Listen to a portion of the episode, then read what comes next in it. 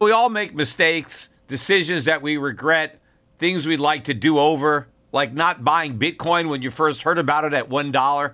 We all carry around different stresses, big and small. When we keep them bottled up, it can start to affect us negatively. Therapy is a safe space to get things off your chest and to figure out how to work through whatever's weighing you down. At times, therapy has helped me and my loved ones in many ways. Therapy isn't just for those who've experienced major traumas. With the right guide, you can discover effective strategies to minimize distractions and truly connect with your needs, setting the stage for a more balanced life. If you're thinking of starting therapy, give BetterHelp a try. It's entirely online, designed to be convenient, flexible, and suited to your schedule. Just fill out a brief questionnaire to get matched up with a licensed licensed therapist and switch therapists anytime for no additional charge. Take a moment. Visit betterhelp.com slash gold today to get 10% off your first month. That's betterhelp, H-E-L-P dot com slash gold.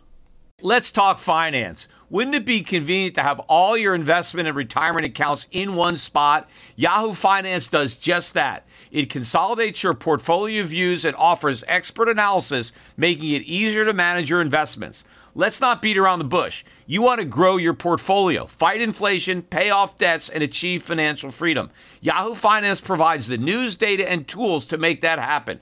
You may think you've covered all the bases savings, researching, and investing smartly. But to truly excel, you need Yahoo Finance in your corner. A holistic perspective is crucial for success, and Yahoo Finance ensures you have it. With a massive community of over 90 million users monthly, Yahoo Finance is here to guide you on your path to financial success. For comprehensive financial news and analysis, visit the brand behind every great investor, Yahoo Finance, the number one financial destination, yahoofinance.com. That's yahoofinance.com. The Peter Schiff Show. On Wednesday, the price of gold closed above $1,550 an ounce for the first time in this move. That's over six years since we've been at that level in the price of gold. Silver had another big move. It closed above $19.50, uh, getting close to $20. But then yesterday began so far a two day correction in the price of both gold and silvers. Gold dropping about $35 an ounce yesterday, I think, down another 12 bucks today, but holding the 1500 level. We closed the day and the week at 1506.50, I believe. Silver which was down oh, about 90 cents or something uh, yesterday, dropped another 46 cents today, all the way back down to 18.18, but still above the $18 level. So I think we're holding at some pretty good support. In fact, we had a lot of volatility today in the price of silver. Silver was down about 50 cents early in the morning before we got the non farm payroll report, which I will get to later in the podcast. And then silver rallied back to positive after that report. It was up about 10, 15 cents until we got some words from Jerome Powell, which caused the price of gold and silver to roll over again and close near the lows of the day. Although what Powell said shouldn't really have been news at all. Basically, Jerome Powell, speaking in Zurich, Switzerland, said that the Fed does not expect nor does it forecast a recession. That it thinks the U.S. economy is in good shape and that you know maybe it's slowing down a bit but the Fed is not worried. Uh, they think the problems are contained or the problems, you know, related to trade are contained. Although I think it's very interesting that they would use that word because the last time a Fed chairman said a problem was contained, uh, that was Ben Bernanke in reference to the subprime mortgage problem. That too was supposedly contained.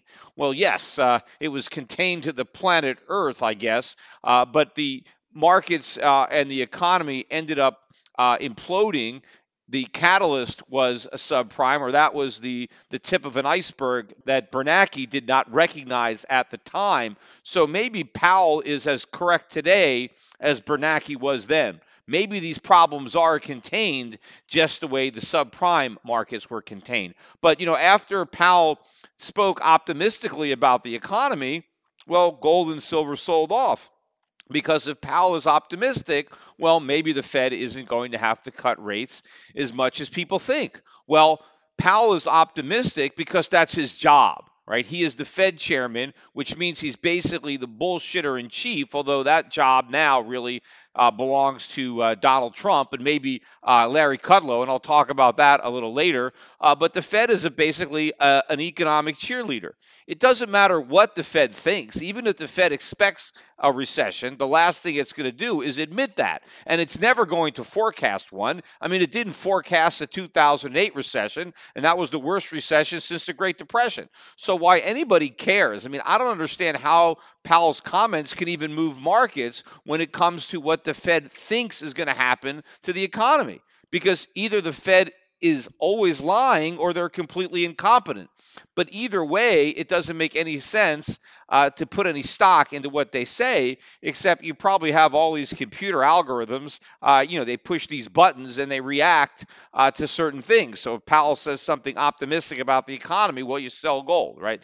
That's what you do. I'm surprised that the stock market didn't really sell off on those comments, uh, but it was just really the gold and silver market uh, that seemed to react immediately. Although I think the dollar did catch a bit of a bid uh, as a result of, of those comments. But again, Powell is always going to talk positively about the economy, no matter how worried he is uh, privately, because the last thing the Fed wants to do is start the crisis by letting people know that they're worried and then they're their worries will cause uh, businesses or consumers to alter their behavior to prepare for the recession that the Fed is worried about. And now the recession happens. The, the recession actually is a consequence of people preparing for the recession. So Powell doesn't want anybody to prepare for it, which means it will be worse because now it's going to catch everybody by surprise.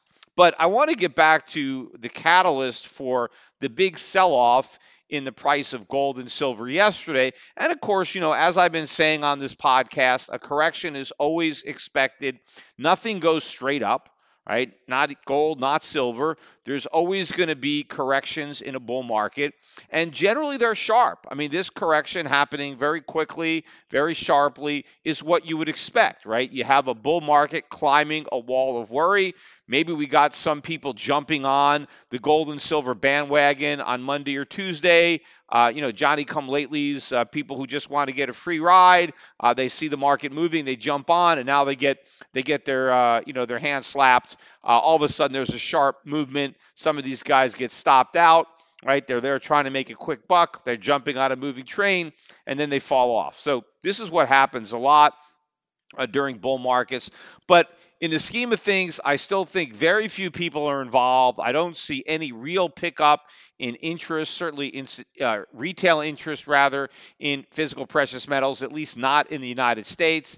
Uh, so this really bull market is happening in a lot of obscurity. Uh, there's not a lot of fanfare going on, not yet. That's coming, but that's just going to come later in the bull market. I think the public is not really going to get involved in a big way. I don't think Wall Street is going to get interested in a big way until we make new highs, and that's you know 1900 or so in the price of gold, and I don't know, maybe we have to get over fifty dollars in the price of silver before people start believing in this bull market. But in the meantime, it's going to climb a wall of worry. There are going to be corrections, and I think they are buying opportunities. And this recent uh, setback, I think, is just another one of them. But what was the catalyst for the move yesterday? Before the market opened, there was a headline that came out that the Chinese had agreed to resume trade talks uh, with the United States sometime in October right? Okay, we're going to resume the talks.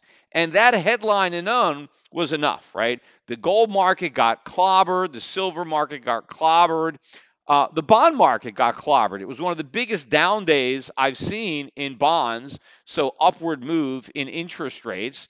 Uh, the yen went down, the Swiss franc went down. So, in other words, everybody sold their safe havens, right? Everybody got out of the the, the risk off safe haven trades and they piled into risk assets. The Dow was up 400 points, right? Stocks were up across the board. Oil was up about two and a half dollars a barrel. Everybody got excited about the fact that the talks were going to resume.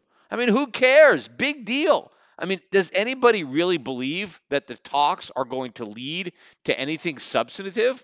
I don't think so. I mean, they've been talking for years. Has anything come of it? No. Just more tariffs, more rhetoric. I mean, I don't see any reason to believe that anybody is going to cave on their position uh, if they resume talks in October. So the market just rose on a headline. There is nothing behind it. As a matter of fact, you know, I think politically, if I were Trump, right, politically, it is advantageous to the president to continue the trade war. I don't see any upside at this point to ending the trade war. And, you know, a lot of people think, well, you know, that's the president's ace up his sleeve, right? If the economy ever really tanks, all he has to do is end the trade war and we're going to have a boom. See, I don't think it's that simple. I think that this economy is headed for recession. And I'm going to get into more about that when I talk about the jobs numbers later in this podcast.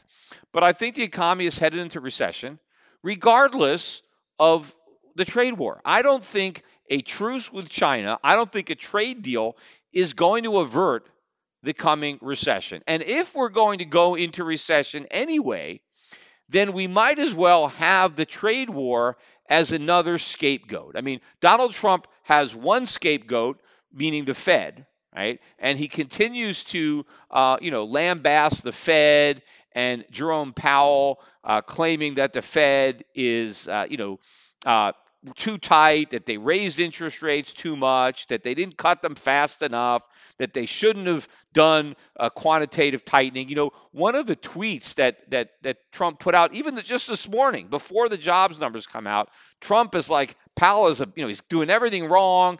Uh, where did I find this guy? Right? He's like, how did I, where did I find Powell? I mean, I guess you can't win everything, right? And like, why do why did I nominate him? The, the president is, you know, doesn't understand why he would have nominated a guy like Powell. Well, the reason that he chose Powell, a lot of people seem to forget this, and it wasn't that long ago, but Trump was very, very critical of Janet Yellen when he was a candidate. Right? And the reason he was critical of Yellen was because he said that she was doing political things. She was keeping interest rates artificially low. She was not raising rates when they should. They were keeping them down at zero. They did all this quantitative easing simply to make Obama look good, to prop up the stock market while Obama was president, to prop up the economy while Obama was president. And they were sacrificing the long term economic health of the economy for short term political expediency uh, on the part of Barack Obama. And so Trump was very critical of Yellen and the part that she played in, in this process. And so as soon as he becomes president, he now needs to uh, you know, appoint somebody who won't do that. That was the whole purpose. Hey, let me let me find an independent guy who's not just going to be politics, who's going to make uh, you know decisions that are good for the country, right? He's not going to be a political hack like uh, Janet Yellen was or Ben Bernanke. So maybe Jerome Powell believed that. Maybe when you know Trump was saying all this stuff, Powell was like, oh, okay, yeah, he wants an independent guy. He doesn't want another hack. He doesn't want another yes man or a flunky. And so Powell gets in there and he does exactly what he thinks Trump wants. And now Trump bites his head off because what Trump is so upset about is that Jerome Powell is not doing for him exactly what Yellen did for Obama. Yet he criticized what Yellen did for Obama. He criticized the, the Fed uh, for trying to help Obama, but now he's criticizing the Fed for not trying to help him. So if he wants to remember why he appointed Powell in the first place, it was because he was still trying to maintain that image, right? And maybe Powell went along with it. Okay, yeah, that's what he wants. But of course, that wasn't what he wanted. Trump was just looking for ways to criticize and poke holes in the Obama economy, which a lot of people believed was actually a good economy. And Trump correctly criticized it as a big, fat, ugly bubble. The problem is the bubble is bigger, fatter, and uglier now. And what Trump wants to do is make sure that Powell keeps that big, fat, ugly bubble getting bigger and fatter and uglier and not popping before the next election. But getting back to my point, though, about why Trump doesn't want to end this uh, trade war, apart from blaming Powell for the recession And if there is a recession, I believe there will be, Trump is going to say it's the Fed's fault, right? But he has another scapegoat, and that is the trade war. Now, of course, the trade war is a problem of his own making. But you can look at the rhetoric that's coming out now, and it's not just Trump, it's pretty much all of the Republicans are kind of marching lockstep uh, to this narrative.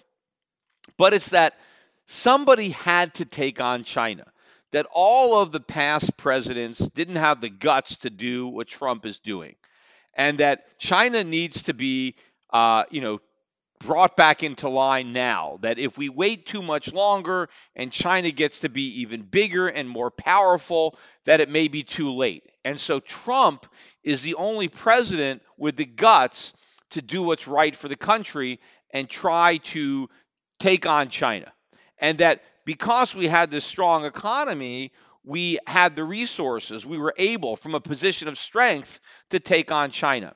And even if waging this war temporarily results in a mild recession, and I'm sure they're going to claim the recession is going to be mild, even though it won't be, but maybe it will still look mild depending on when it starts. It may still look mild before the uh, the election, and so Trump will say, "Look, this recession was necessary.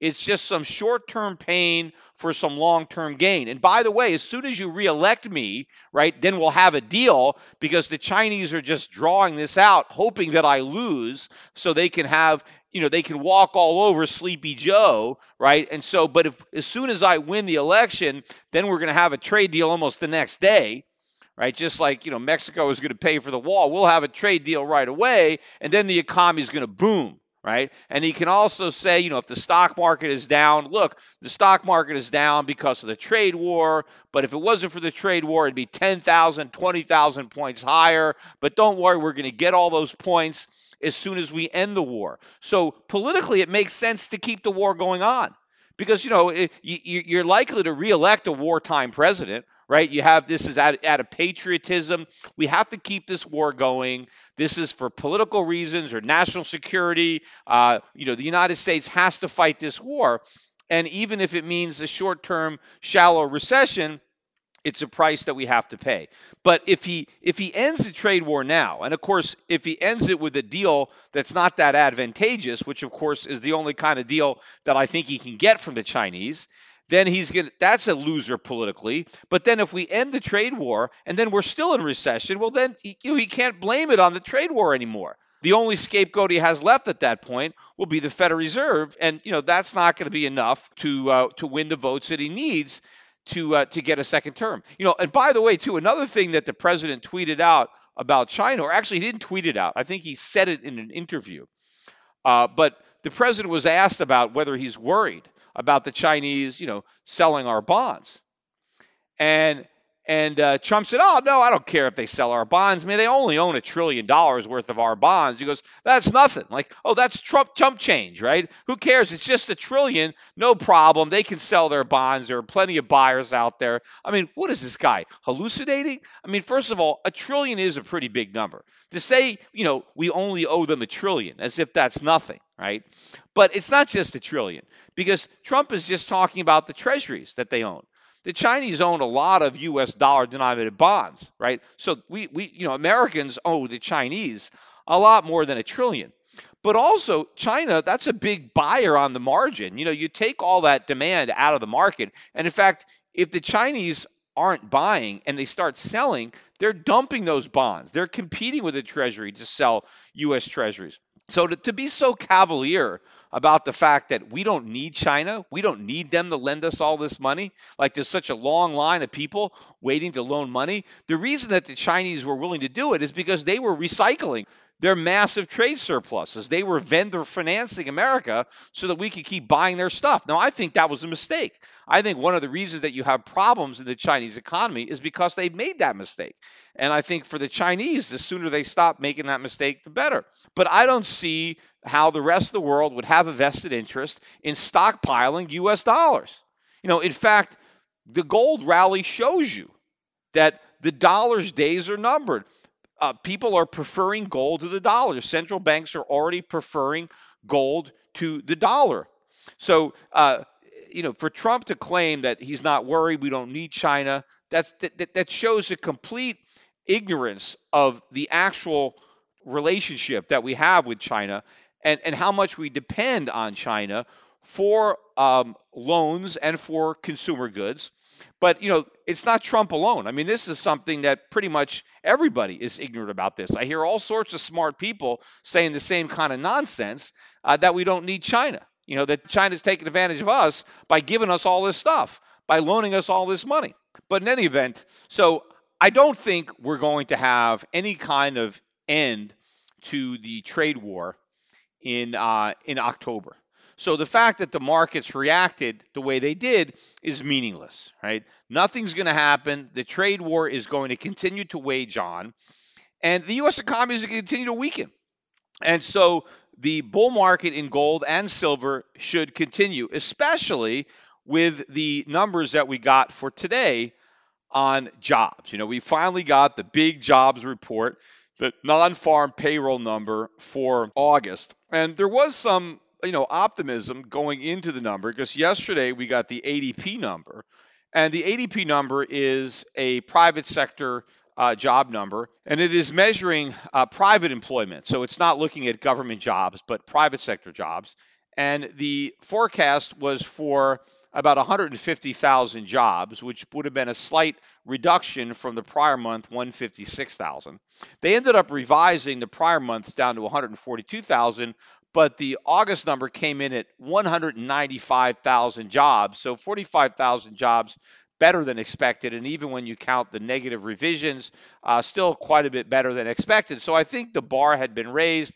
People were expecting a better report from the government. And the consensus forecast was for 163,000 jobs created in the month of August. That would have been almost exactly the same as the 164,000 jobs that was created in July. Although, again, this is the government's guess. Why anybody is putting any stock in this, I don't know, because as I mentioned in one of my last podcasts, the government recently came out and said that for an entire year, they were off by a half a million jobs, meaning each and every monthly uh, number was 40,000 uh, off to the upside. So every every time they reported a number, the actual number was 40,000 less. Uh, and so they were expecting 163,000 jobs. We ended up with 130,000.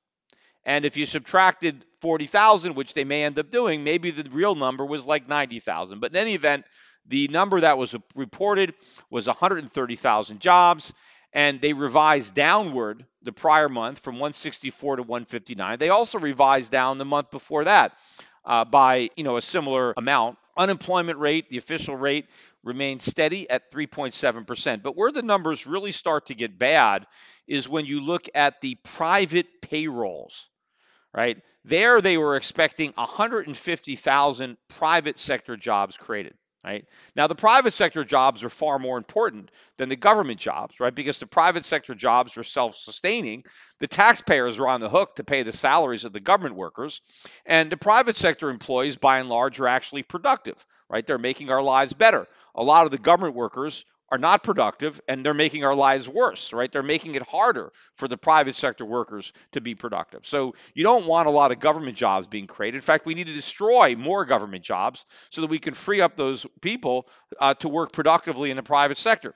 So they were looking for 150,000 private sector jobs. We got just 96,000 jobs. That's it, 96,000. And they revised last month's uh, private payrolls down what was originally reported at 148,000 is now just 131,000. Manufacturing very weak.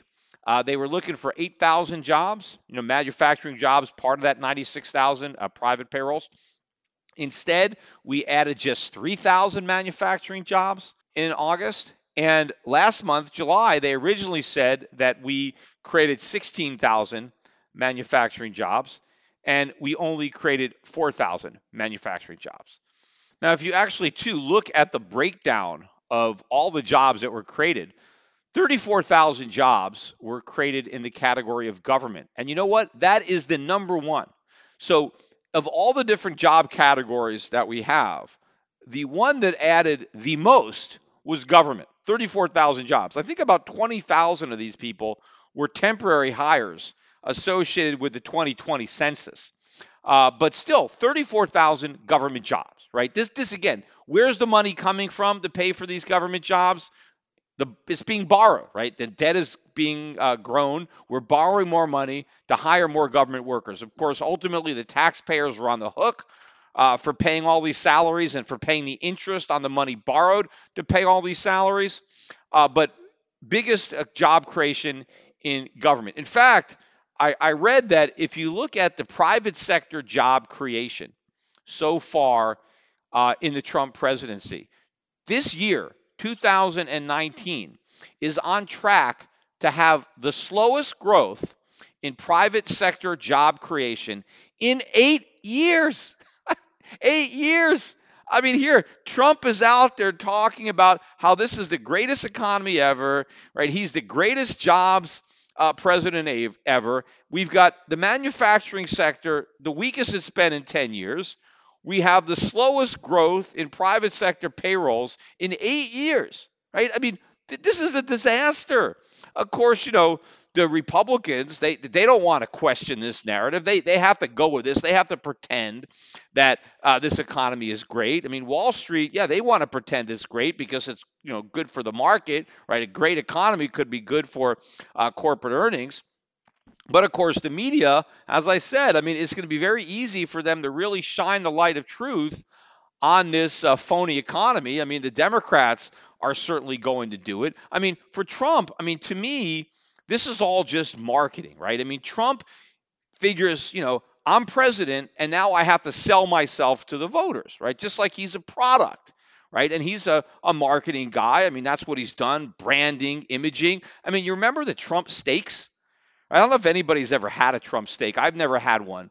But you know what the um, the marketing campaign was for Trump steaks? It was world's greatest steaks, right? World's greatest steaks. I mean, what's the odds that Trump steaks were the greatest in the world. I mean, they probably weren't even close to the world's greatest steaks, but you know, you're allowed to say stuff like that when you're advertising, right? I mean, they call it puffery. I mean, it's I mean, it's it's really not a lie because it's kind of like a matter of opinion because if you say, "Oh, these are the world's greatest steaks," right? I mean, I mean maybe it's just a matter of opinion. You can't really buy a Trump steak and then eat it and then not think it's the world's greatest steak and then sue for your money back on the grounds that, hey, you said this was the world's greatest steak. Because in advertising, you're kind of allowed to do that. And you're supposed to be smart enough to realize that just because a company claims they've got the world's greatest steaks, it doesn't actually mean that the steaks are any good. Well, I think Trump is basically puffing up his own presidency as if he's selling Trump steaks. And he talks about this is the greatest economy ever. I'm the greatest jobs president ever, even though none of it is true and and no, nobody, you know, in a way seems to care. I mean, uh, I might digressing a bit, but look at what happened with Sharpie Gate. I don't know if, if how many people have seen these news stories, but President Trump, you know, he was down at the FEMA office and he was talking about Hurricane Dorian and the threat that it was posing uh, to the southeast of the United States. And at the time, you know, Dorian's trajectory had already changed, and it was kind of skirting up the East Coast, going past uh, Florida, uh, Georgia, the Carolinas. And so Trump is talking about the hurricane and how big it is and how it's a threat to all these states. And he mentions Alabama. Now, why he mentions Alabama, I don't know. I mean, look, I mean, it just slipped in Alabama, and uh, and so then, of course, it, it turns out that th- the hurricane was never actually a threat to Alabama. And so a reporter or somebody must have said, "Yeah, hey, President Trump, why, you know, why did you say that it was a threat to Alabama?" Because actually, I think that uh, it, the uh, the I don't know if it was the governor of Alabama or FEMA somebody had to come out and reassure the Alabamans or Alabamians. I'm not really sure, but to reassure everybody who lived in Alabama that there's nothing to worry about, that the hurricane's got no chance. It's not going to Alabama, so don't start boarding up your windows. Whatever the president said, he misspoke. There's no threat to Alabama. But now Trump is asked about this misstatement, but instead of just admitting, oh, I was wrong, I must, uh, I don't know why I said Alabama, I meant whatever, you know, he, he digs in his heels and they pretend that the hurricane was a threat to Alabama. He said, well, did yes, it was a threat. No, it wasn't. It was never really a threat to Alabama. But the funny thing is, he, they have this big board that they blow up in the White House. And it's they, you know, you go and you look at the National Hurricane Center, and they always put up this this cone of uncertainty, right? And it shows the hurricane and a projected path and a big cone of where the hurricane might be. And the the the, the photo that he shows is one that was from several days prior to the, the, the, talk where he said it was a threat to Alabama when people still thought the hurricane was going to go through Florida and there was still a chance it might come out into the Gulf right? And so this is before it had turned, and they knew it was going to miss uh, a landing, you know, a landfall in Florida, and it was going to skirt up the coast. And but there's a cone of uncertainty that goes into Florida, and he holds up this big poster board showing that. But then there is a black mark, like with a sharpie. You know, the, the cone of uncertainty is in white, and it extends into Florida. And then there's like a magic marker, and you can see that somebody drew a larger circle to just include parts of Alabama and, and, and, and holding it up as if, see, the hurricane was a threat to Alabama, but it actually wasn't because the cone never went into Alabama. Somebody just marked it up. I mean, almost looked like a Saturday Night Live skit uh, you know, to actually look at it because I think a reporter was like, well, wait, wait, wait what's what's that line there? Or some, maybe even something out of Monty Python. Like, well, what are you talking about? I, I didn't draw that line. I mean, it's clear as somebody doctored up. I mean, they didn't even try to make it look real by putting that little black line around around Alabama. But the point is that instead of even admitting that he even said something wrong, in order to preserve his brand, right, the, of Donald Trump. He can never be wrong. He can never slip up. He can never make a mistake because he's the greatest president. Just like his steaks are the greatest steaks of the world, he's the greatest president of the world. He's the greatest president in the history of presidents, right? That that is how he is branding himself. That is how he is selling himself uh, to the voters. The problem is it's not going to work. I mean, it worked the first time but it's not going to work the second time because he's already been president for four years.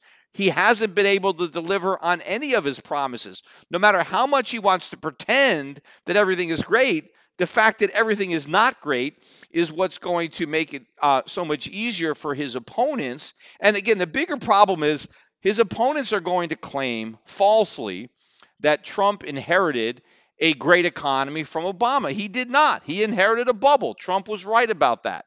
But because he rebranded the bubble as some kind of Trump miracle economy, he can't argue that anymore. He said the economy was great. He took credit for making it great.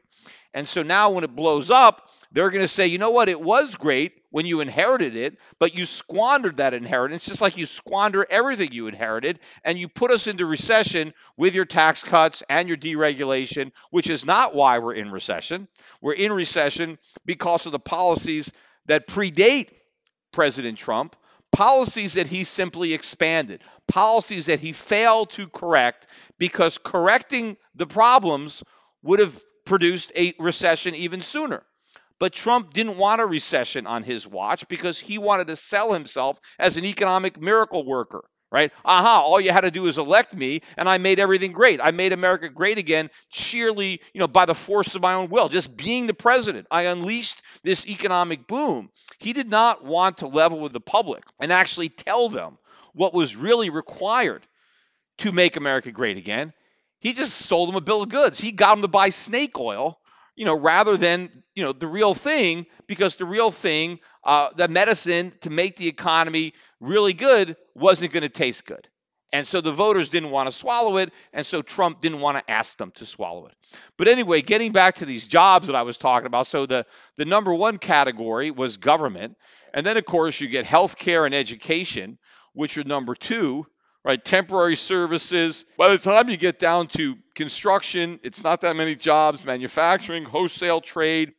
And in fact, the big job loser again is retail. And this has been going on. I mean, this is the seventh consecutive month that retail jobs have been lost. Now, these are not the greatest jobs, right? These are lower paying jobs as well. But this is showing you it's not just the Amazonation of the nation. It's not like you know all the retail jobs are going away uh, because Amazon is doing everything with robots. I mean, Amazon is part of it, but the rest of it is that Americans are broke. They simply don't have as much money to spend, and one of the reasons they're spending more on the internet is because they're buying stuff where they can get it the cheapest. even though it may be more convenient to actually go into a store and try stuff on and touch it and feel it before you buy it, uh, people are just you know buying it on the internet because they get a lower price because that's really what everybody is trying to do. They're trying to make their dwindling paychecks right when you want to account for the inflation that everybody claims is non-existent right they want to make these paychecks go as far as possible. Now as soon as these reports came out these job numbers came out Larry Kudlow was making the rounds. Larry Kudlow was on CNBC, he was on Bloomberg and Fox Business, all within the same hour basically making the speech, the same speech on every financial network. I mean, he's there to talk up the markets, right? And he's talking about how this jobs report was a blockbuster report. I mean, it's anything but blockbuster, right? And we have lousy private sector job creation. As I said, this year, 2019, is on pace to be the weakest year for job creation, private sector jobs, in eight years. And again, I mentioned this before on the program. Again, and this is part of the Trump steaks presidency, that this economy is all about government, right? The private sector is collapsing, right? American industry is weak, right? Private sector job creation is anemic, right? Investment spending is falling, exports are falling.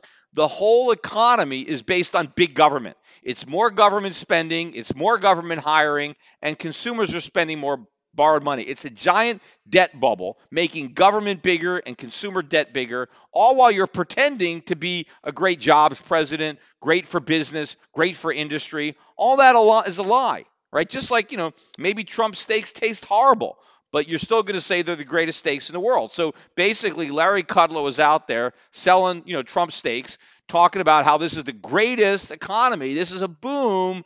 And so the way he is handling this lousy report is he is paying attention to the household survey, which did show uh, about 500,000 or so jobs being added, and there was a big increase in labor force participation. In fact, the the actual labor force participation rate uh, went from 62.9 to 63.2.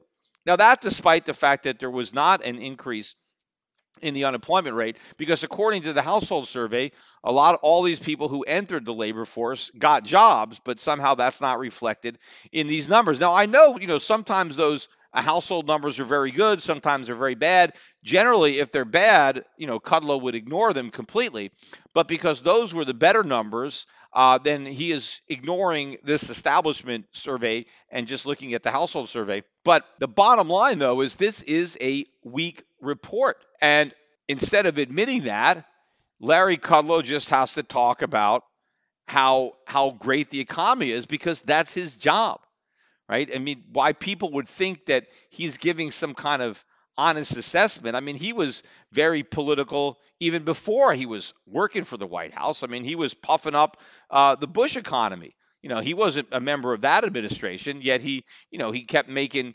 economic lemonade out of all the lemons uh, that were coming out in, in the Bush years. Right? He's doing the same thing now, only now he's on the payroll. But of course, all these uh, financial channels, I mean, they, they, they want to get Kudlow on because he's a big name. He's he's working at the White House, so they want to give him a big microphone to come out and talk about how great everything is. Now, I don't know, you know, the the the increase in the labor force participation. Not really sure what that's coming from. I mean, maybe it's older people coming out of retirement, getting part-time jobs, uh, trying to make ends meet. I'm not really sure what it is but I don't really see any signs of economic strength in these numbers. Uh, it's a all-out, you know, overall weak report and validating the idea that the economy is headed for recession. Right? This should have been a much bigger number. In fact, when this number did come out, we did see a rally uh, in the gold market and the silver market. Silver went from negative 50 cents to positive. Gold went from down about 10, 11 bucks to positive, maybe five or six dollars. The dollar did sell off against other currencies, and the bond market rose a bit. Uh, yields fell. So the initial reaction was, uh, you know, what you would expect. But then there was a reversal when um, Jerome Powell, speaking in Zurich, came out and said, We don't think there's going to be a recession. Who cares what the Fed says? Because we know they're never going to tell the truth. Even if they can see a recession, they're not going to admit it. But for some reason, Powell's words uh, basically trumped the actual data that came out, and the markets traded off what Powell was saying rather than what the economy was actually doing. But again, I think this is just trading. I think it's all going to come out in the wash, and I would expect the upward trends to continue in metals next week. The question is, will the dollars decline continue? Because the dollar did sell off a bit this week from its highs. In fact, the dollar index got as high as 99.37 this week before closing at 98.39. So it did close down on the week after making a new high on the week. Uh, so we'll see if this is the beginning of a bigger reversal in the dollar's fortunes. I mean, this is long overdue. The dollar really should have started to fall a long time ago. Now it has been falling, right? If you measure the dollar in terms of gold, as I've been saying, the dollar has been losing a lot of value in terms of gold. It's just that it hasn't been losing value in terms of other fiat currencies. And so what's happened is that the weakness in other fiat currencies has been masking the weakness in the dollar that gold has been evidencing. So if you simply look at the other fiat currencies, you, you would think the dollar was strong. But the minute you look at gold, you find out that all currencies are weak. It's just that the dollar was less weak than a lot of other currencies, although it was more weak than currencies like the Japanese yen. But I do believe that fundamentally the dollar should be a lot weaker than a lot of these currencies. We should be winning the race to the bottom, not losing it. Now, speaking about the dollar and gold, Alan Greenspan was also on uh, CNBC this week, and I listened to his interview. And a couple of interesting things that that Greenspan said. One of them that I thought was kind of funny is the host, and I forget who it was that was interviewing Alan Greenspan, but whoever it was, you know, asked him a very good question, and the question was, look, the Fed completely missed the 2008 financial crisis. They had no idea it was coming, and then it happened. And so, you know, why should we, you know, put any stock in what the Fed says now? Because they were completely incompetent then right? There was a massive crisis coming, and they they had no idea. And so, why would we think that they're any better at forecasting now, given how lousy a job they did back then? And so, Greenspan's answer, he didn't really address the point. He just kind of, you know, walked around it. But he answered it by saying that in his experience, in all of his years, and he pointed out that he's been around for a long time, and clearly he has. But he said, in all my years of life, it's my experience that the people that work at the Federal Reserve are the best predictors of the stock market in the world, that they call the moves in the stock market better than anybody. Now, first of all, the question wasn't about why didn't the Fed predict the stock market going down in 2008? It was, you know, why didn't the Fed predict the financial crisis? Why didn't they predict the banking crisis, the real estate crisis, the Great Recession? A lot of things happened that the Fed didn't predict. The stock market going down was just one of them. But Greenspan decided to just skirt all the rest of it and focus on the stock market, but then claim that the people that work at the Fed are the best predictors of the stock market in the world, which is complete nonsense. I mean, obviously that's not true. I mean, look, if the guys at the Fed were the best forecasters of stock market movements, they wouldn't be at the Fed. They'd be billionaires running their own very successful hedge funds. The fact that these guys are working for a paycheck for government, they're working there because they have no idea what the stock market's going to do. If they did, they wouldn't be working at the Fed. But, you know, it shows you how important Greenspan believes the stock market is. He realizes that this is all a bubble and it's all about the stock market. And, and so the Fed needs to worry about the stock market more than anything else because if the stock market's going down, right? Then it's not doing its job properly. Is this, its job is to keep the stock market going up because it needs to keep the phony wealth around because the whole recovery is built on the wealth effect. It's built on the phony nature of this bubble. If we believe that we're richer because on paper our stocks and our real estate is worth more, but of course it's not just about what we believe because if our stocks and real estate have more value on paper, then we can borrow more money against them. We can lever up even more. We can take on even more debt based on this phony collateral and then go out and spend the money and then keep this phony GDP going. But of course, the more money we borrow based on inflated collateral, that's how you have a financial crisis because now that collateral loses value and now you can see that the loans are no good and then the defaults happen and everything implodes and so the job of the Fed is to try to keep this house of cards going as long as possible. But another way that you know that Alan Greenspan knows the end game is not good is then he was asked about gold. In fact, he wasn't even asked about gold. He brought up gold in this interview. And he said, the reason that you're seeing gold going up, right? In this same interview, he says the reason that gold is going up is because people want to buy something real. They want to have a hard asset that they know will be worth something in 20 years or in 30 years. Now, why is he saying that? Well, because the government is selling 30 year treasury bonds, and Greenspan knows that they're going to be worthless in 30 years. That's why he's buying gold.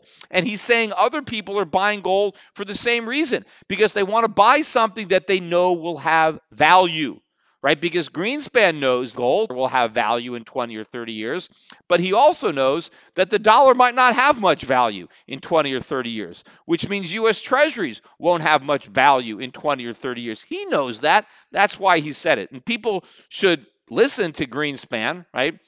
When he talks about people buying gold and why people are buying gold. Right? He didn't say people are buying gold because they're worried about the uncertainty surrounding the trade war. No. They're buying gold because they know that it's going to have value in 20 to 30 years and they don't know if the dollar will or US treasuries will because they're simply IOU dollars. And of course, I know a lot of you are thinking, "Oh, well, Bitcoin, right? People should be buying Bitcoin." Nope. Bitcoin is just as risky, if not more so, than the US dollar. Now, I thought it was interesting too when it comes to Bitcoin that when all the safe havens were selling off yesterday, Bitcoin didn't go down, right? Gold went down, bonds went down, you know, the yen went down, the Swiss franc went down. Bitcoin didn't go down at all, right? So again, it wasn't like trading with the safe havens, it actually went up. It was kind of trading like with the risk assets. Now, today, the price has fallen pretty sharply. I mean, earlier this morning, Bitcoin was almost as high as 10,900, I think. And now, as I'm recording this, it's back down to 10,300. And I think it was as low as 10,200 and change, uh, you know, I don't know when I started the podcast, but now it's back up to 10,300 and something. But also, you know, the Bitcoin dominance continues to rise. We're now at 71% of market cap. So, as weak as Bitcoin has been, the altcoins have been even weaker. And you know, there was an interesting interview that Mark Mobius did this week on uh, CNBC with Joe Kernen. And Joe is, you know, one of the, you know, Bitcoin uh, cheerleaders now on CNBC who's totally drunk the Bitcoin Kool-Aid. But he's asking Mark Mobius because Mark Mobius again is talking about gold and why people should be buying gold, and he's right. But then Joe Kernen says, "Well, what about Bitcoin?"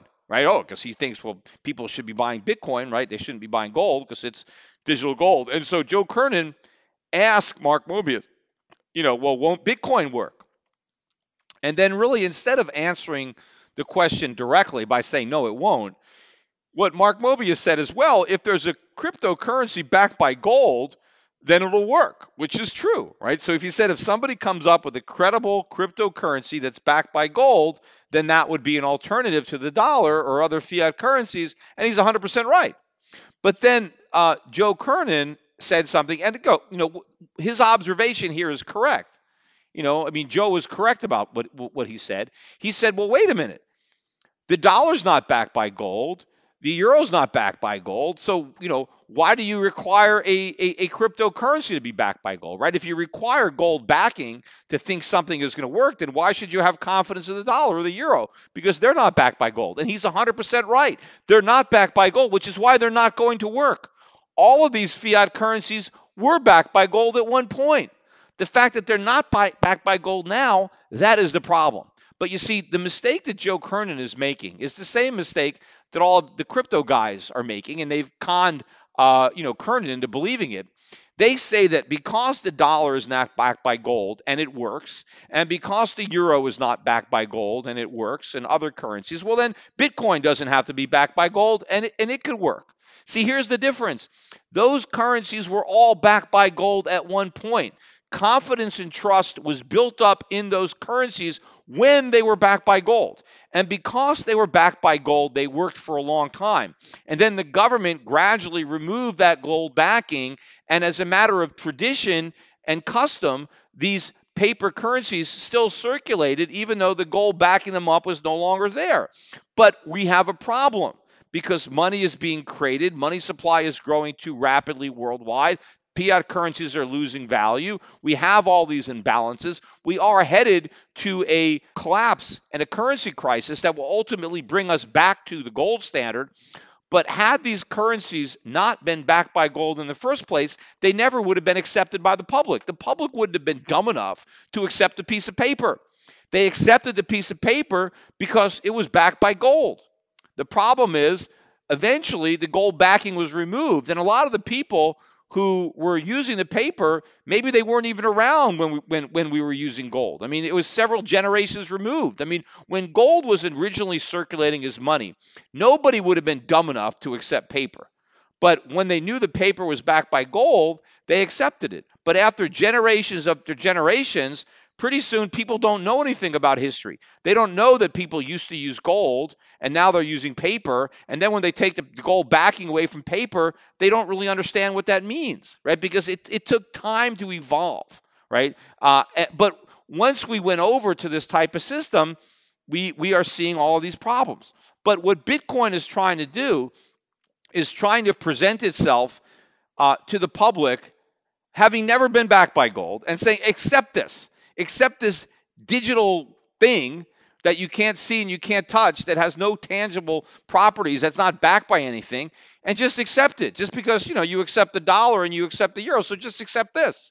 And that's not going to work. I mean it can work for a small number of people. Certainly as long as the price is going up and everybody thinks they're going to get rich it could work. But eventually you run out of people who are going to buy into this. So because these the fiat currencies that we have today used to be backed by gold and now they're not. Confidence is eroding in those currencies and eventually it will be lost. But the problem is since bitcoin was never backed by gold whatever confidence people had in bitcoin will be lost that much quicker